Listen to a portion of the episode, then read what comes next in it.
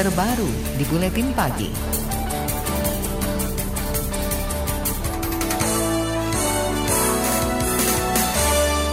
Langkah Idham Aziz untuk menjadi Kapolri baru diperkirakan bakal mulus. Kabar Eskrim Polri ini calon tunggal yang diajukan Presiden Joko Widodo menggantikan Tito Karnavian yang kini menjadi Menteri Dalam Negeri. Tahapan terakhir berupa uji kelayakan dan kepatutan di DPR. Idham diprediksi bakal melenggang mudah Wakil Ketua DPR Sufmi Dasko Ahmad menilai Idham memenuhi kriteria sebagai Kapolri. Ya sampai saat ini ya saya belum melihat adanya penolakan pada sosok yang dikirim oleh Presiden tersebut. Ya saya nggak bisa mewakili seluruh DPR, tapi kalau menurut saya eh, sosok Idham Ajis dari segi kapasitas, kemudian angkatan, hasil kerja menurut saya sudah memenuhi kapasitas. Wakil Ketua DPR Sufmi Dasko Ahmad juga menambahkan uji kelayakan dan kepatutan calon Kapolri baru akan digelar Komisi Hukum. Ujian ditargetkan bakal diadakan pekan ini setelah alat kelengkapan Dewan atau AKD termasuk Komisi Hukum terbentuk. DPR siang ini dijadwalkan akan mengesahkan alat kelengkapan Dewan dalam rapat paripurna. Saudara Idam lahir di Kendari, Sulawesi Utara 50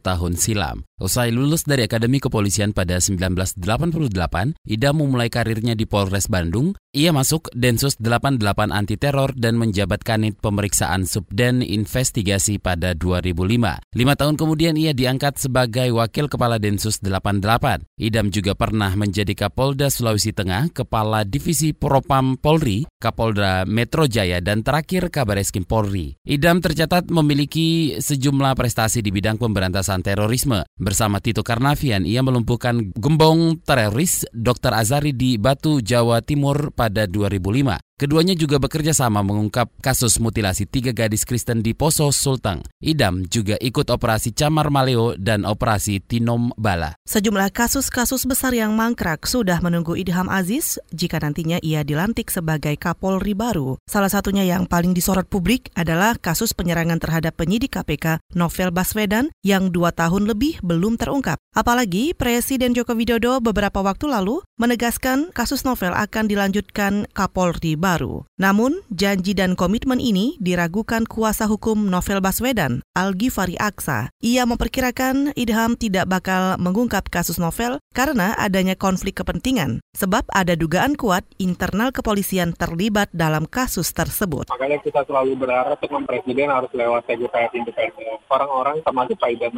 sendiri adalah orang-orang yang gagal menuntaskan kasus Novel Baswedan. Saya tidak yakin Pak Idam Aziz punya keberanian untuk membuka itu gitu. karena kita sama-sama tahu bahwa Pak Idam juga dianggap sebagai orang yang kapito gitu. Itu tadi kuasa hukum novel Baswedan Algi Fari Aksa. Pesimisme serupa juga diungkapkan lembaga anti korupsi atau ICW. Peneliti ICW Kurnia Ramadana menilai pemilihan Idam Aziz tidak bakal berpengaruh banyak terhadap kinerja Polri untuk mengungkap kasus novel. Menurutnya, perkara novel bakal terus mangkrak karena polisi enggan menuntaskannya. Idham merupakan penanggung jawab tim teknis Polri yang ditugasi mengungkap kasus novel sejak Agustus hingga akhir Oktober ini. Presiden Jokowi mengklaim telah menerima laporan terakhir hasil kerja tim tersebut. Kasus lain yang juga mangkrak di bawah kepemimpinan Tito Karnavian adalah soal perusakan barang bukti kasus suap pengusaha Basuki Hariman berupa buku bersampul merah. Buku itu berisi transaksi keuangan perusahaan Basuki yang mencatat aliran dana ke sejumlah tokoh, salah satunya diduga untuk Tito. Beberapa lembaran catatan dalam buku merah diduga dirobek penyidik KPK dari Polri. Temuan itu terungkap berdasarkan hasil investigasi Indonesia Leaks. Namun kasus tersebut mandek hingga kini. Polisi bahkan menyebut telah menutup kasus tersebut karena penyobekan tak terbukti. Inisiator Indonesia Leaks Abdul Manan meminta Idam jika terpilih sebagai Kapolri berani melanjutkan pengusutan pengerobekan buku merah. Bahwa polisi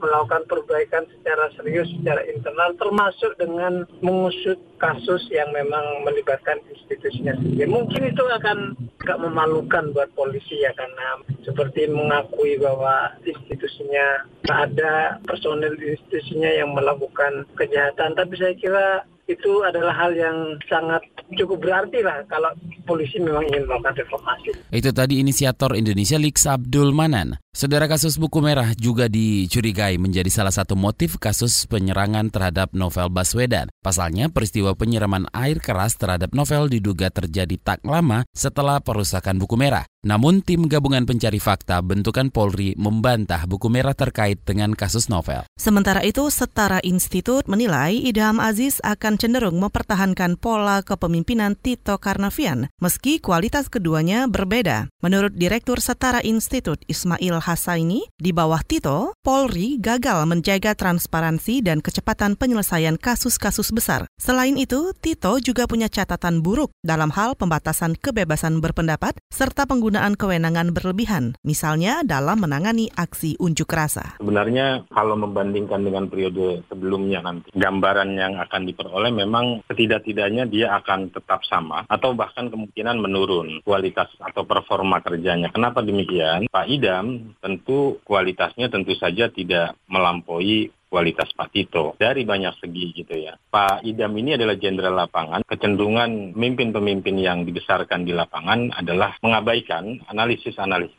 strategis di dalam mengambil keputusan. Itu tadi Direktur Eksekutif Setara Institut Ismail Hasaini. Berdasarkan data Yayasan Lembaga Bantuan Hukum Indonesia atau YLBHI, pelanggaran atas hak kebebasan berpendapat sepanjang 2019 mencapai 78 kasus. Dari kasus-kasus itu, 51 orang tewas ketika berdemonstrasi dan mayoritas tidak ada keterangan tentang penyebab kematiannya. Peristiwa itu terjadi di sejumlah daerah, semisal Papua dan Jakarta. Yang paling mencolok adalah kasus meninggalnya dua mahasiswa Universitas Halu Oleo Kendari, Sulawesi Tenggara akibat tertembak peluru tajam. Anggota Polda Sultra diduga kuat menjadi pelaku penembakan. Sejumlah kasus tersebut hingga kini tidak jelas perkembangan pengusutannya. Anda tengah mendengarkan KBR, radio berjaringan yang berpredikat terverifikasi oleh Dewan Pers.